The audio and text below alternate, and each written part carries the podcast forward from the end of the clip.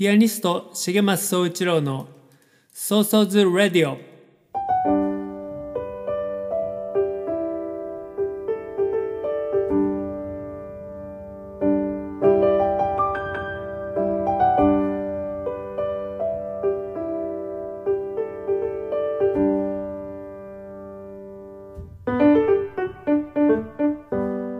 この番組はピアニストの重松総一郎が音楽や芸術に対する思い日々の活動のことアーティストとして生きるということ生活や社会子育て政治のことなど気軽に話す番組です。その日の即興演奏など音楽も豊富にお届けします。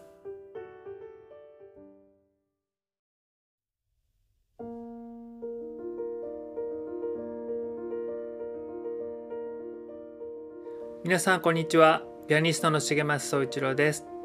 ソーソーズレイディオ10回目になります。え前回の配信から2ヶ月近く経ってしまったんですけれども皆さんはいかがお過ごしでしたでしょうか？僕の近況としては、えーこの2ヶ月間は割と、えーライブもできていまして、えーまあ、感染対策をちゃんとしながら、えーなんとか進めてツアーもできたりとかしてライブを進めていたんですけれども、えー皆さんご存知の通り、えー第3波の波が押し寄せて、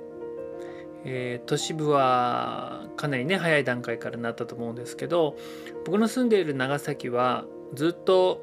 まあなんとか抑えれていたんですよね。他のところが増えても九州で一番あの感染者数も少なかったんですけど、えー先週先々週ぐらいからかな、えーやっぱり長崎でも増え始めてしまいまして今朝の新聞ではこうまたねステージが一つ上がってしまいましたね。で警戒宣言が出たりして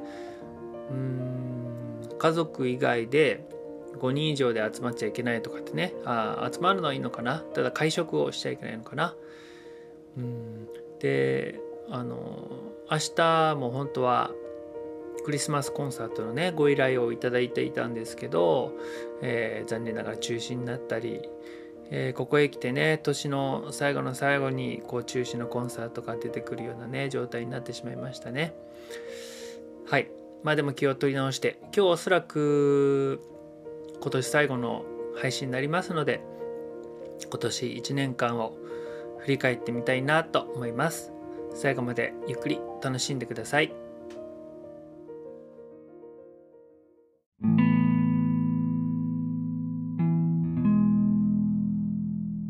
えー改めましてこんにちは。ピアニストの重松総一郎です、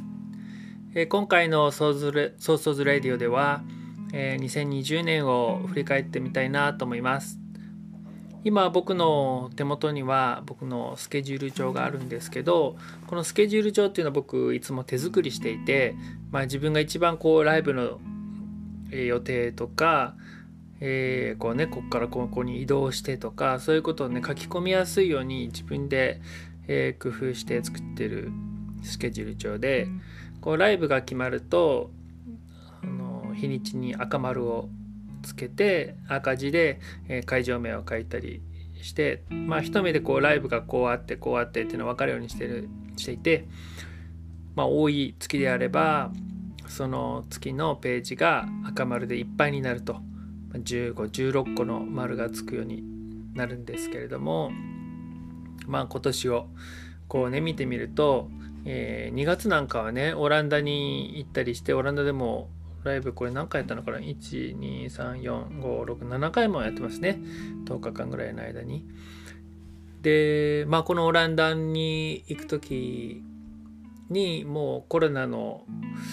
えー話が出てきてましたよね。あでも1月の頭にもう出てたのか。それであのオランダでもひょっとしたらこうオランダから最後出れないかもしれないねみたいなねちょっとまだ冗談で言ってるぐらいで、えーまあ、空港でもねマスクをきちんとして飛行機の中でもねマスクをきちんとしてっていうぐらいの要望だったんですけど PCR 検査もねまだなかったし。でもこの頃からどんどんね怪しくなってきてでこう今ね3月のページをめくると赤丸にバッテンが中止中止になったやつはバッテンつけたんですけどバッテンがちょこちょこ出てきて4月バッテン全部バッテンですね。4月に決まってたライブは全部全中止です。すごいですよね。で5月もうん5月も全部中止ですね。はい。で新たに丸をつけたのはライブ配信を自宅からこうねやってだいたい4月のゴールデンウィークからかなライブ配信を始めたんですよね。で6月の前半まではやっぱりバッテンが続くんですけど後半からこうちょっとツアー再開して、えー、行けたんですよね。で7月もこうライブもできてただ8月はね本当はオランダにまた行く予定だったんですけどこれがやっぱもうツアー中止でその分ねバッテンがバババババーっとまたついたりとかして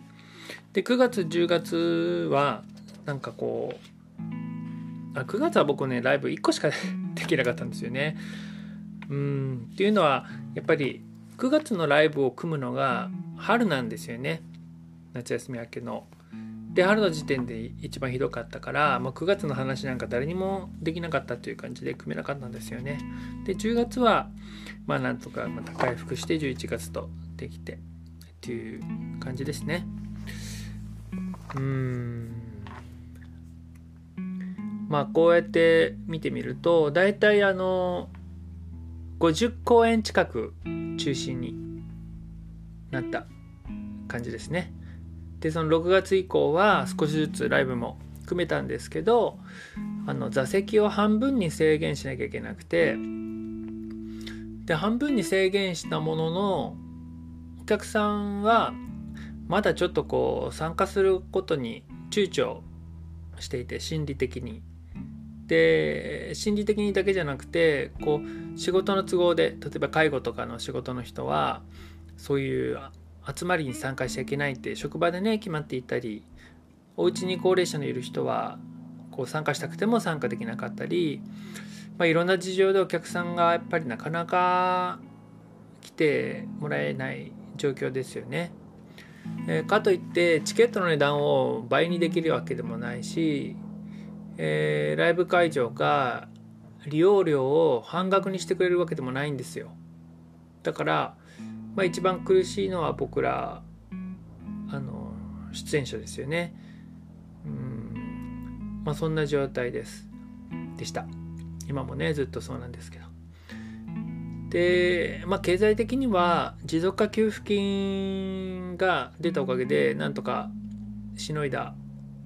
それからえっ、ー、と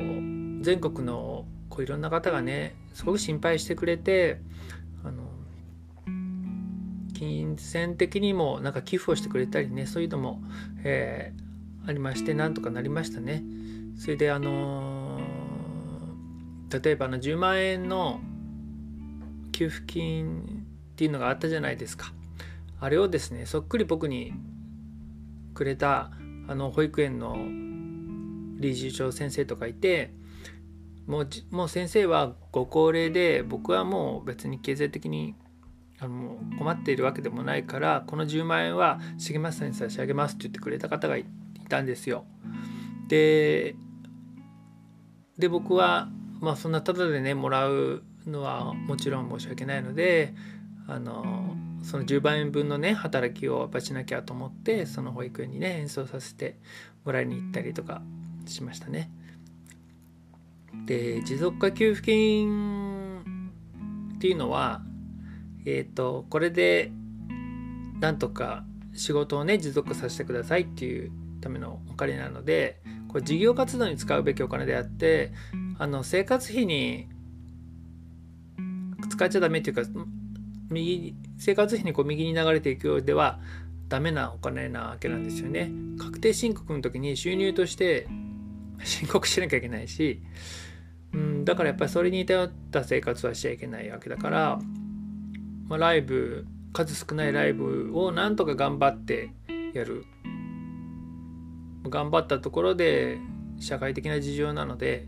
まあ、どうにもならなかったりして本当苦しいのは続きますよね。でまあそれを補う形でいろいろ工夫してあの未来チケットっていうのをね販売したりあとはあの YouTube のライブ配信で皆さんにねこう投げ銭してもらってえーと、実際ライブ会場には来れないけど遠くから、えー、見てくれる人応援してくれる人にこうちょっと経済的にね助けてもらうようなそれでこうライブのお客さんが少ない経済的な収入が少ないのをこう補填するような形でやってきましたね。それからあの今年は子どもたちと佐世保の子どもたちと CD をレコーディングして CD を作ったんですけど、まあ、それはあのコロナのが発生する前からレコーディングしようと決めていたんですけど、まあ、たまたまねそう決めていたのでこうぽっかり空いてしまった時間をねそっちにこうエネルギーを注ぐこともできたりしてそれから初めてねクラウドファンディングにも、え挑戦したりしたのでこうライブで暇になっちゃうことはまずなかったですよね。いろんなことに、まあ、力をなんとかね注いだ1年間という感じでした。でまあこうライブ活動をしながらやっぱ一番に感じることは、えー、コロナ以降多くの人がこう先行きが見えない。それから自粛しなきゃいけない。そういう生活の中で人とコミュニケーション取ることもこう制限しなきゃいけないコミュニケーションを取ることで僕ら生きているのにそれを制限しなきゃいけないようなそんな生活の中でこうどんどん心身がこう縮こまってしまって人によっては本当調子を崩して、えー、コロナうつみたいなねうつっぽくなってしまったりしてもちろん自殺者もものすごく増えていて例年の何倍にもね増えていってたりするわけですよね。で文化芸術は不要不急だっていうふうにね言われてライブ会場も悪者扱いされてしまったりまあそれは仕方のないことかもしれないんですけどだけど本当はこんなみんなが心を病んでしまってる時こそ、えー、音楽芸術は必要なものだと思うんですよね。でこんな時だからこそ生演奏に触れてもらって、えー心を癒してもらって魂を癒してもらってそれから不安をねこう沈めてできれば取り除いて取り除いてあげたいし、えー、穏やかさをね心の穏やかさを取り戻してほしいなと願って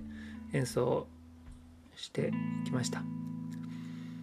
そしてこの癒しだけではなくて明日へとつながるようなエネルギーというか、まあ、元気とか勇気をこう持って帰ってもらいたいなと願って、えーね、今年の後半はずっと演奏を続けてきました。でこの先またね第3波も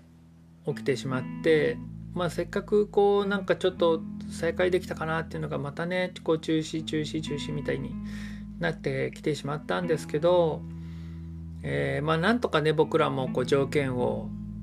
整えるようにするので、えー、まあ席をね半分に制限しなきゃいけないのも仕方ないし換気もちゃんとして すいません、えー、換気もちゃんとしてそれからそうねマスクして演奏はちょっと難しいんですけどでも聞く人もね本当はマスクなんかしたくないと思うけどえー、まあ僕は飛沫が飛ばないから飛ばすようなねあのボーカルでもないからいいんですけどまあボーカルの人とか演技する人なんかはねこう飛沫が飛ぶから、えー、とにかく客席との距離はステージと客席は距離を空けて、えー、聞く人は飛沫が飛んできてもこう吸い込まないようにねマスクとかフェイスシールドなんかをするとかねまあ本当は嫌なんですけどそういうことをまあとにかくちゃんとやってそれでちょっとでもねこう生の芸術に舞台芸術に触れてもらえるようにあの努力しますので是非できる限りね皆さんに足を運んでもらえたらなと本当に願っています。でちょっとこうね明るい方向にちょっとえー、話を持っていきたいんですけど、えー、来年以降ね来年への展望をちょっと話したいんですけども、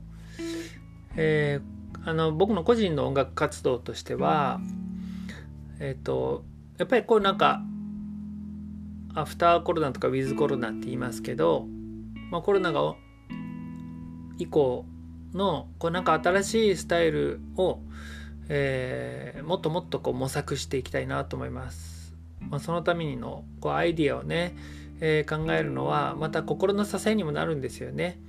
なんかこう楽しいことを考えて新しいアイデアをね考えてワクワクすることがこう僕自身も鬱にならないで、えー、の済むので、まあ、なるべくね考えるように普段からしています。えー、今、あのー、思ってるのはやっぱりね感染のことを考えると野外でライブするのをこうなんとかこう増やしたいなと思っていてまああの持ち運べるね楽器の人はいくらでもね野外でやればいいと思うんですよ。だけどピアノはすごく野外に運び出しにくい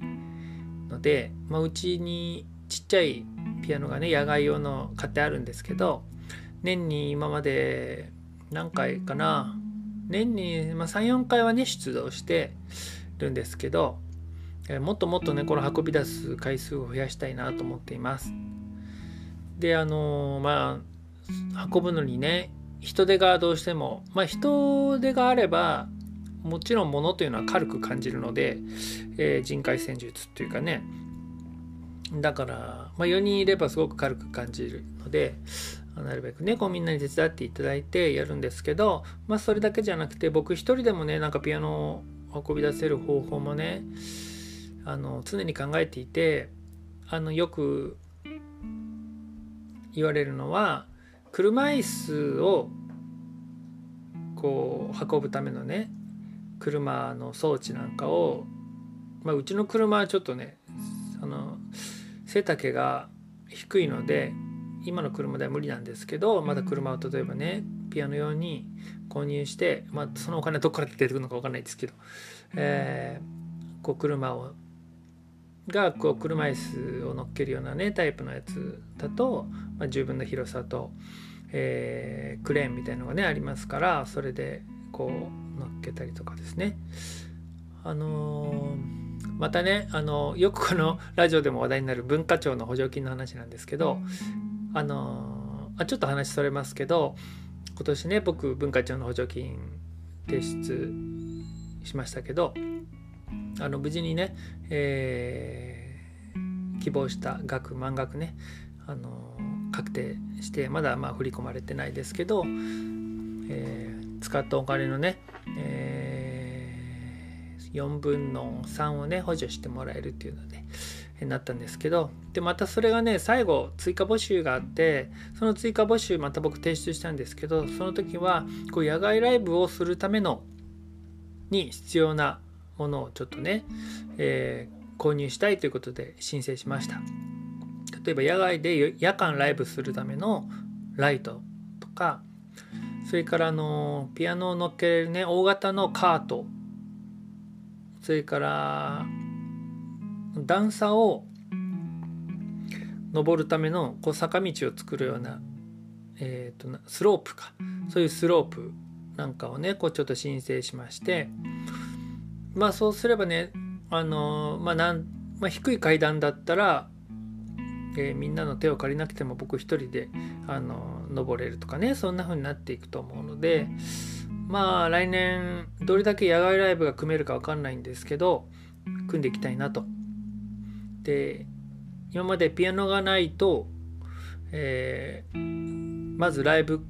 会場としてのね候補に僕の中では、まあ、どうしても上がらなかったわけですけどだけどいやうちにピアノがあったらライブしてほしかったなっていうようなねところとかそれからとかのお庭とかね、えー、オープンカフェとか、えー、まあ公共のね公園なんかはなかなか許可が難しいですけどえーと、もっとこうなんていうなどっかのお店の敷地のお庭とかねそういうところはお店の人が OK 出して音的に大丈夫だったら OK なので、えー、特にピアノは音はあの PA 使わないのでそのでかい音が出るわけではなくてね本当に風に溶け込んでいくような自然な音ですので、まあ、そういうことでいろんな問題がクリアできたらできるだけこう組みたいと思ってるんです。だから、えーと、これねお聞きの皆さんの中でなんか情報をお持ちだったらねああ僕の知ってるお店であの多分できると思いますよってあそこのね敷地のお庭なんか気持ちいいですよとかあのうちのすぐ近所の浜辺で比較しないかとかね。そんな話があったら、えー、あなたが主催者にならなくても、えーと、こうみんなでやるとか、ね、そういうやり方でねとかお店の人が主催してくれるとかあとはこうなんか自治体とかね行政のが主催になってくれるかもとかねお祭りなんかイベントとか、まあ、そういう話もできにつながれたらねつなげてもらえたらあのいいと思うしあのできたらいいですよね。でいつもこう問題になるのは一つは雨の場合雨の場合は例えばカフェだったら晴れた場合はお庭でやって雨の場合は、えーと、ピアノは軒下に運んでお客さんはカフェの室内から聴くとかねなんかまあそんな両方雨の場合と晴れの場合と確保できるような、えーと条件をね整えればできると思います。それからあのもう一つの問題がねお金の問題で、まあ、カフェなんかはいいですけど例えば浜辺でやるとかってねあの柵を作りたくもないじゃないですか。で柵を作ったところで浜辺みたいな公共スペースで勝手にお金取ってやっちゃいけないんですよね多分ね。だからまあ投げ銭、まあ、投げ銭かなりグレーゾーンですけど浜辺で投げ銭ライブってねあのまあ何らかの形でねあのなんとかこう僕も経済的にちゃんと成り立つようなそれから皆さんがこう払いたいっていう気持ちをそのあのお金にねあの変えてもらえるような、まあ、そういうやり方もありますしあとは別に入場料制にしなくてもえっと例えば企業のねスポンサーとかあとはまあ自治体とかの補助金給付金とか、まあ、そういう予算がね組めればみんなが無料で聞けて参加できてで僕もまああの入場料じゃない部分からちゃんと出演料が演奏料が確保できるようなねそういう形が取れれば一番いいですよね。まあ日本なかなかそれがないんですけどヨーロッパみたいにねでもそういうのを日本でもどんどんできたらいいですよね。うんまあ、あと僕車の運転全然しないんでね一人であの運転してピアノ運んでっていうのはなかなかまあ運転練習すればいいっていうのもあるけど、えー、まあ車乗る人からしたら何言ってんだって感じだと思いますけどね、まあ、例えばあの調律の問題はどうしてもあるわけですよね。運んだ後の。だから調律師さんと僕タッグ組んで調律師さんが運転と調律やってくださったらねあのそれで1週間ぐらいずっと演奏して野外コンサートして回るとかねそういうツアーができるんじゃないかなって思うんですよね。まあレンタカーしたとしてもそのレンタカー代がねそんなに高くなければできますよね。はい。うんでなんかあの今回このコロナで思ったんですけどあのこう経費のね計算してると本当に今までね交通費にねものすごいお金を払っていてどんだけ交通機関に僕は貢献してるんだっていうぐらいねその毎週末飛行機に乗ったりするわけじゃないですか、えー、でも今回そのね交通費が、まあ、ツアーがなくなっちゃったからかからなかったりしてねあのー、まあ、その分のお金を欲しかったものを買うお金に使えるわけですよね。もともと収入がないからあれですけどでも本当は必要なのにえーと、今まで我慢してたもの例えば勉強のための本とか楽譜とか、えーと、録音のためのマイクとかそういうものを欲しくても我慢してたものが、まあ、交通費出さない分そういうものをね買ったりもできたのでなんか交通費っていうのもねほんと考えもんだなと思いました。であのツアーができない分長崎の活動九州の活動をね増やしたんですけど、まあ、そうすることですごくあのローカルあの地元にね貢献もできたりとかしてねそれもまあいい面ではありましたね。でもやっぱりあのローカルもグローカルグログローバルもやりたいんですよね。だからまあグローカルっていう言葉がありますけど、まあ、まだ海外は難しいですけどまあ、ヨーロッパでねまた変異ウイルスが出てるなんていうのもねありますしでもまあ来年難しいかな海外ツアー。でも行きたいですね。再来年は行きたいな。ねアジアも。アジアも僕ねタイしか演奏行ったことがないのでもっとねお隣の韓国とかもね演奏に行ってみたいですね。はい。あと僕の活動のそうですね。あの一つのやっぱ大事なことはオンラインをどこまで活用できるかということですよね。あの生演奏がもちろん大事ですよ。それは一番です。はい。そんなことは分かってるんで、えっ、ー、と、でも、まあ、なんとかオンラインもね、活用しなきゃいけないじゃない、いけないってことないか。活用していきたいじゃないですか。あの、まあ、リモートでなんとかっていうのはあんま好きな言葉じゃないですけど、でもこう、うんと、オンラインだけど、でもライブみたいな、まあ、それがライブ配信なんですけどね。それをやっぱり活用したいしまあ僕のやってることはすごくアナログなことですよね。生のピアノから生の音が出て、えー、生の生身の人間に伝わっていくというね。そういう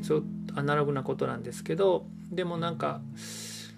うーん、まあ、デジタルっぽくならずデジタルのね力を借りて新たな新たなね価値を出せたらいいですよね。あのー、この間もゲストで出てくれたあのヒムストラ舞ちゃんはねお花の先生でもあるんですけどお花のレッスンをですねあのやるのにこう Zoom でやるとかあとは来年ねえっ、ー、ともうビデオを作っちゃってそれを YouTube で見てもらってでみんながそれを見ながらお家でね作るっていうのを、まあ、1月に、えー、2人でやるんですけど、えー、まあそれもねやっぱりこうみんなでお花のレッスンっていうのも20人ぐらいでこう集まってやるんですよね。そんで隣の人と和気あいあいとみんなでお花作るのが楽しくて久しぶりって会ってねみんなでお茶飲んだりもしておしゃべりしてやっぱそれが楽しいから、えー、本当オンラインで YouTube で見ながら作るってね本当にこうただえっ、ー、と作るレッスンにね特特化した感じになってしまうんですけどまあでもなんとかこう我慢の時と思ってそういうのもね活用していけたらと思ってるんですよね。で例えば僕1月はライブがほとんどないっちゅうかライブ1個しかないのかな？今1月31日にね愛の浦光協会ってところでライブするんですけど、えー、それぐらいか。なので、えーと、毎週末 YouTube でライブ配信しようと思ってるんですよね。ただそういうライブ配信も僕からしたらあの本当にねただ黙々と弾くことが全てなんですけどでもほら番組的にはうんなんかこうね魅力的でみんながもっと見たいなってライブ配信に参加したいなと思えるようなものにねしたいなと思うのでそれもこうアイデアをね、えー、いろいろ考えていきたいなと思います。こうみんなからのね、えー、アイデアもお待ちしてます。はい。それからライブ配信をねその実際のライブ会場に行ってライブする時にも今年もやりましたけどあの演奏もして配信の準備もして配信自体も僕自分でやって片付けもやってってもう完全にワンオペ状態だったので来年はねちょっとこう誰かに手伝ってもらいながらできたらなと思ってます。これねライブ配信どうやんのっていうのをねちょっと勉強したい人なんかがねあの手伝ってくれるとその人のためにもなると思うのであのやりたい人ね興味のある人是非声かけていただければなと思います。それからあの、まあ、さっきもちょっと話しましたけど経済的なことで言えば補助金とかね助成金を来年もこうできれば活用したいなと思っていて今まあある意味チャンスっていうか文化庁がすごく頑張ってくれてるんですよね。その国の予算から文化のためにこれだけの予算をが必要ですっていうことでこう取ってきてくれてるのででアーティストの皆さんこれを活用しませんかっていう募集がねこう出ているのでなかなかそのハードルの低いやつも高いやつもあって10人応募して1人しか、まあ、1組しか通りませんみたいな厳しいやつも、まあ、あって僕らもねあの日々鍛錬という感じですけどそういうことをねそういうものもこう活用していきたいなと思っています。えっ、ー、とそれからねあのこんなに続けて喋って皆さん大丈夫でしょうか。えー、あとあのーもっともっとね僕ら大きな視点で考えていかなきゃいけないと思うんですけど今ね今までここまで話してきたのは僕の音楽活動僕の経済事情とかねすごい小さな視点ですけど、えー、もっと大きな視点で言えば僕ら本当に人間はこの地球上でどう生きるべきかっていうのがこう問い直さなきゃいけない段階に来てますよね。コロナがどうして起きたかっていうのは、まあ、僕らが経済優先で環境破壊をあの続けて動物の野生の領域にまでとどんどん侵食していって、まあ、そういうことが招いたわけですよね。あの野生動物の生活を脅かしてそれを野生動物を食べてみたいなことが原因だったりあのデンマークでねミンクのコートのための大量に飼育してるミンクがコロナの媒介っていうかコロナに感染して何千万匹も殺処分したみたいなニュースがありましたけど、ま、それなんかほんと最たるものでだから動物をそういうことをしちゃいけないってことじゃないですか。なんかその反省がなければえっ、ー、とまあコロナっていうウイルスが収まってもまた新しいウイルスが起きるだけでまあもう資本主義が限界が来てるんだと思います。だから、うん、僕らは地球人全員がどう生きるべきかを考えて生き方を変えないと本当極端な話絶滅しますよね人類がね。うん。そういうこともねこう考えて、まあ、発信僕も気づいたことをね発信していきたいなと思いますね。それがまた自分の音楽にもこうなんかね戻ってくるんじゃないかなというふうに思います。あと今回のコロナですごく感じたのは横のつながりの大切さその助け合うことというかなんですよね。あの本当あの経済の話言うと新自由主義がこう世界を覆っていて日本もひどいですけど、えー、小泉政権以降ねうんつつまりその勝ち組負け組っていう言葉がありますけど儲けたやつが勝ちみたいなどんどん競争させてどんどん市場開放して、えー、民営化して儲けさせて競争させてみたいなやり方でがもう、まあ、失敗だったってことじゃないですか言ってみればね。でやっぱそうやって競い競争するんじゃなくて僕らはもっと横のつながりで、えーと、協力し合わなきゃいけないっていうことだと思います。でこうもっと共同体っていうかね共同あの経済的に言えば協同組合みたいなそういうコミュニティをもっとなんか活用するとかねうんまあなんか僕もまあモヤモヤしてて答え出てないですけど、まあ、今年1年で学んだ気づいたことをねなんか来年以降そういうことにも生かしていけたらなってすごく思いますよね。あのさっきのね僕のお金をくださった保育園の理事長じゃないですけどうん余裕のある人がそうやってねえっ、ー、と僕らに寄付してくれたら僕らは無料で音楽をまた提供できるわけでなんかうまい助け合いの方法でそういうことがねできたらいいですよね。うんえっ、と最後になりますけどちょっとこの間ね気づいたことを話そうと思います。えー、ついこの間あのー、ちょっとご縁のあるねえー、教会にキリスト教のね教会にあのクリスマス礼拝に行ったんですよ。で僕はあのクリスチャンじゃなくて僕は無宗教なんですけど、まあ、どちらかというとねあの仏教が好きだったりもするんですけどうちの父はあのカトリックのクリスチャンだったりとかして子供の時から教会にはこう小さい時はね毎週末行ってたしクリスマスミサもね必ず参加してるような感じだったのですごくこう自分にとっては馴染みのあるものなんですけどえっと佐世保のね愛の浦光キリスト教会っていうえっとプロテスタント系の教会があるんですけど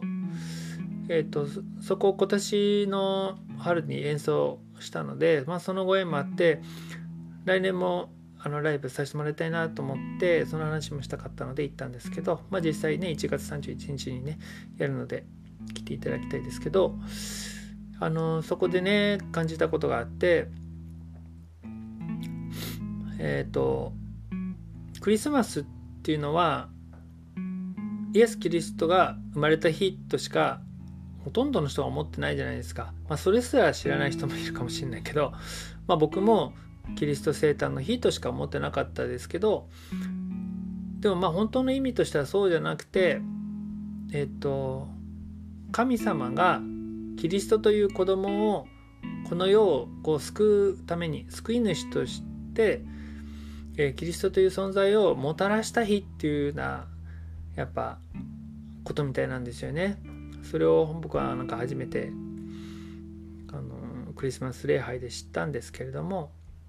あそういうことなんだなって気づいたんですけどあの賛美歌とかね宗教画とかあの教会の美しい装飾も教会の建物の素晴らしさ自体も言ってみれば全部あの同じだなと、まあ、キリスト教でいう神様がこの世からこうね人々を苦しみから救うためにもたらしてくれたもので、えー、こう僕らが賛美歌すごくあのね美しい賛美いい曲初めてね歌った曲もあったあってこの美しい音楽はもちろんこの神を称えるためみたいなのもありますけどまあでも神様が与えてくれたものっていうかねそういう位置づけでもあるんだなと思ってそう考えるとねあのドイツのメルケルさんがこのコロナになった時にいち早くアートとかアーティストの存在がとても重要だっていうことをね断言したじゃないですか。あれはドイツがキリスト教国であることを考えるとやっぱ当然の感覚なんだなと思いましただってね賛美歌もそういう宗教画っていうそういう芸術全部神様がこの世のね苦しみから民を救うためにもたらしてくれたものだとすればキリスト教の人がそういう感覚だとすればこんな時こそアートとかアーティストのね存在が大大切だってねこう国の首相が断言するというのはあの当然のね感覚かもしれないですよね。うん、なんか納納得がいきましたね。で日本翻ってね日本を見てみると、まあ、もちろん日本はキリスト教国でもないしえー、っとねだからそういう感覚もないんですよね。あの別にキリスト教が一番って言ってるわけいいとかそう言ってるわけじゃなくてうんと例えば寄付文化とかボランティア文化みたいのもやっぱキリスト教のものだったりしかして、まあ、だからそういう意味では学ぶ取り入れるべき部分はありますよね。で日本の良くないところは良くないところというか仕方のないことなんですけどうーんと戦争で負けて焼け野原になった後になんとか経済復興したかったわけじゃないですか。でうちの親の段階の世代なんかがねもう猛烈社員で高度成長期を支えてそのおかげですごいスピードで経済発展して経済大国になったわけですけど、まあ、その中でものすごく忘れてきたものがいっぱいあって、えその中の一つにそういう芸術的なものもねとか慈悲の心とかボランティア精神とか寄付とか贈与とかそういうものがやっぱりあると思うんですよね。経済で買ったものが一番とか、まあ、とにかく経済的に立ち直るなきゃいけなかったからしょうがなかったんですけどそれでエコノミックアニマルになってしまって、えー、なんか大事なものをねどっかに忘れてきたわけですよね。うんだからまあ僕ら日本人は、うん、そういう点をもっとこう大切にして、うん、僕自身も、まあ、自分の音楽がね人々を救うだなんてそんなこう大されたことは僕は思わないし言葉にもしたくないですけどだけど今演奏している僕の演奏が今目の前で聴いてくれてる人に届いた時にその人が救われるようにっていうのはやっぱり願って弾き続けたいなと思いますね。みんながあのもちろん芸術家がねそう芸術家はみんなそういう心をどっかに持ってると思うしうんまあ芸術家でありながらもちろん僕なんかは個人事業主としてお金も稼いで家族養ってるわけですけどうんなんかそういう芸術的な心もなんとかこう経済の方とねうまくうんミックスしてさえっ、ー、と芸術っていうのはさ贈与なわけですよね。無償で本来あの与えるようなものでまあそのそれと経済がねこううまくリンクできたらなと思いますよね。うん。はい。なんかちょっと取り留めもなくめっちゃ長く話してますけどえー、今日はねこんな感じで今年の話を締めたいなと思います。えっ、ー、とではちょっと一曲曲を聴いてもらおうかな。あのこれをいつも聴いてくれてる人からラジオなのに音楽が少ないって言われちゃったんですけどあのそううんと従来のえっ、ー、とラジオ一般的なラジオ番組からしたら確かにね音楽少ないかもね。まああれはあのなんかラジオをプロモーションに使ってるあのレコード会社の事情なんかもあると思いますけどねスポンサーとかね。まあ僕はあの本当は自分の音楽をねいっぱい聴いてもらうべきだからあのもっと流すべきなんですけどまああんま長い番組にしたくないので音楽はちょっと少なめになってるんですけどね。えっ、ー、と今日は1曲、えー、10分ぐらいちょっと聴いてもらおうかなと思います、えー、9月の、え実際やったね9月1個しかライブなかったそのライブから。あの9月にあの長崎市旧香港上海銀行っていうねすごく素敵な空間でコンサートしたんですけど「えー、生音の泉」っていうタイトルで本当にこう、えー、演奏できるね喜びも溢れ出てるしそれがこう音になってね溢れ出てるようなそんな演奏かなと思います。ライブのね録音です。聞いてください。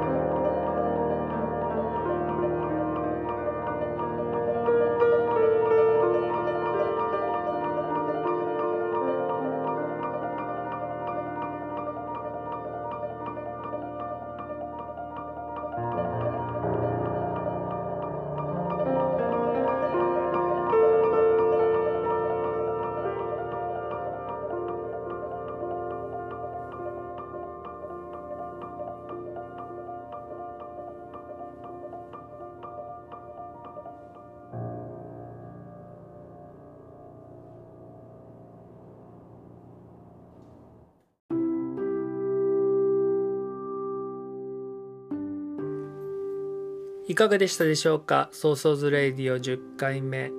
なんか40分以上も喋り続けちゃいましたね。なんかこ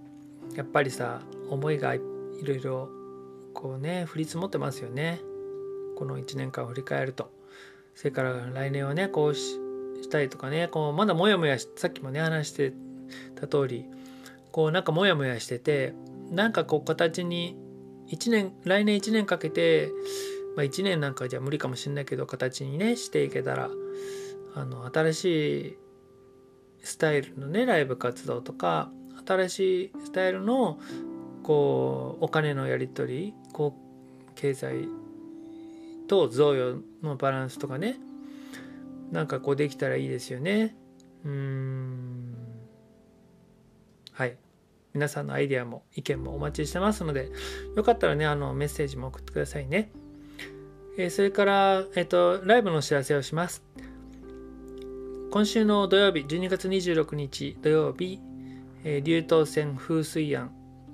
でコンサートします。えー、3時から5時まで2時間、森の中のいおりでね、グランドピアノがあって素晴らしい環境です。えっ、ー、と、残念ながらね、この日は僕と、あの、コラボする彼がいたんですけど、来れなくなっちゃいました。えっ、ー、と北海道の詩人長崎出身で北海道に今住んでいる詩人の稲尾紀彦君とのコラボだったんですけれどもまあ北海道のねあの感染の広がりがあって、えー、ちょっと彼が来れなくなってしまったので、えー、僕のソロとそれからもともとね詩との詩の語りとのコラボっていう企画なのでうちのね娘のえー、紬に、えー、金子みすずとかねそういう詩のちょっと朗読もやってもらって彼女の歌とのコラボ演奏とのコラボもお届けできたらなと思っています、えー、それからのそのね、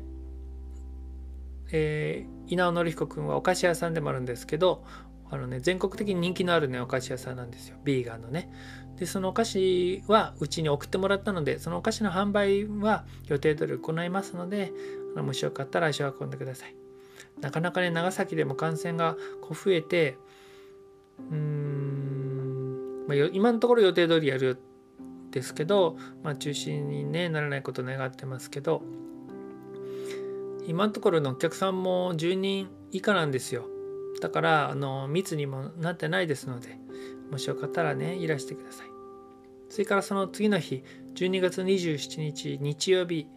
えー、この日自宅からライブ配信を1時間やります。3時から4時です。これをね今年の締め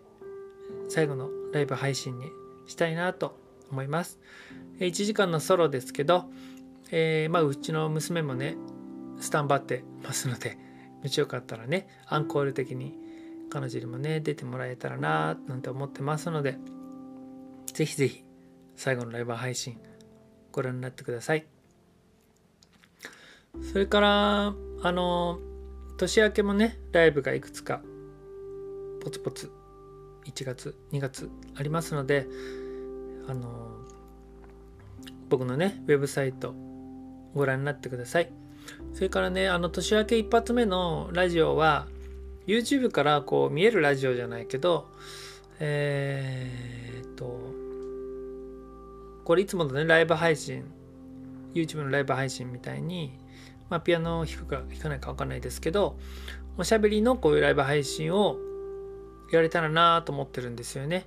で、あの、前ゲストで出てくれたオランダのヒームストラマイちゃんが、オランダにからちょっと今、つい先日帰ってきまして、まだ自粛期間中2週間のね自粛期間中なんですけどそれが明けたらまあ2人であのライブ配信をねこうラジオ形式でやろうかなんてね話してますのでまたそれもねご覧になってくださいそれもね録音してこうやってあのポッドキャストの形でも聞けるようにもしたいなと思ってます、えー、以上な感じで、えー、今年のライブ配信を終えたいなと思います。本当皆さん一人一人ね、今年生活も仕事も本当に大変だったと思います。来年がちょっとでもねいい方向に行くようにみんなでこう助け合ってつながり合って希望をねの方向へ向かいましょうそれであの新しい風をね掴むっていうのを僕ちょっと来年のねテーマにしようと思っていて、えー、もちろんこれまでの風はありましたけどなんかねこう新しい風を掴んでそれにこう乗っていきたいですよね。うん。はい。そんな感じです。みんなで希望の風を新しい風をつかみましょう。ありがとうございました。ピアニストの重松総一郎でした。良いお年をお迎えください。ありがとう。バイバイ。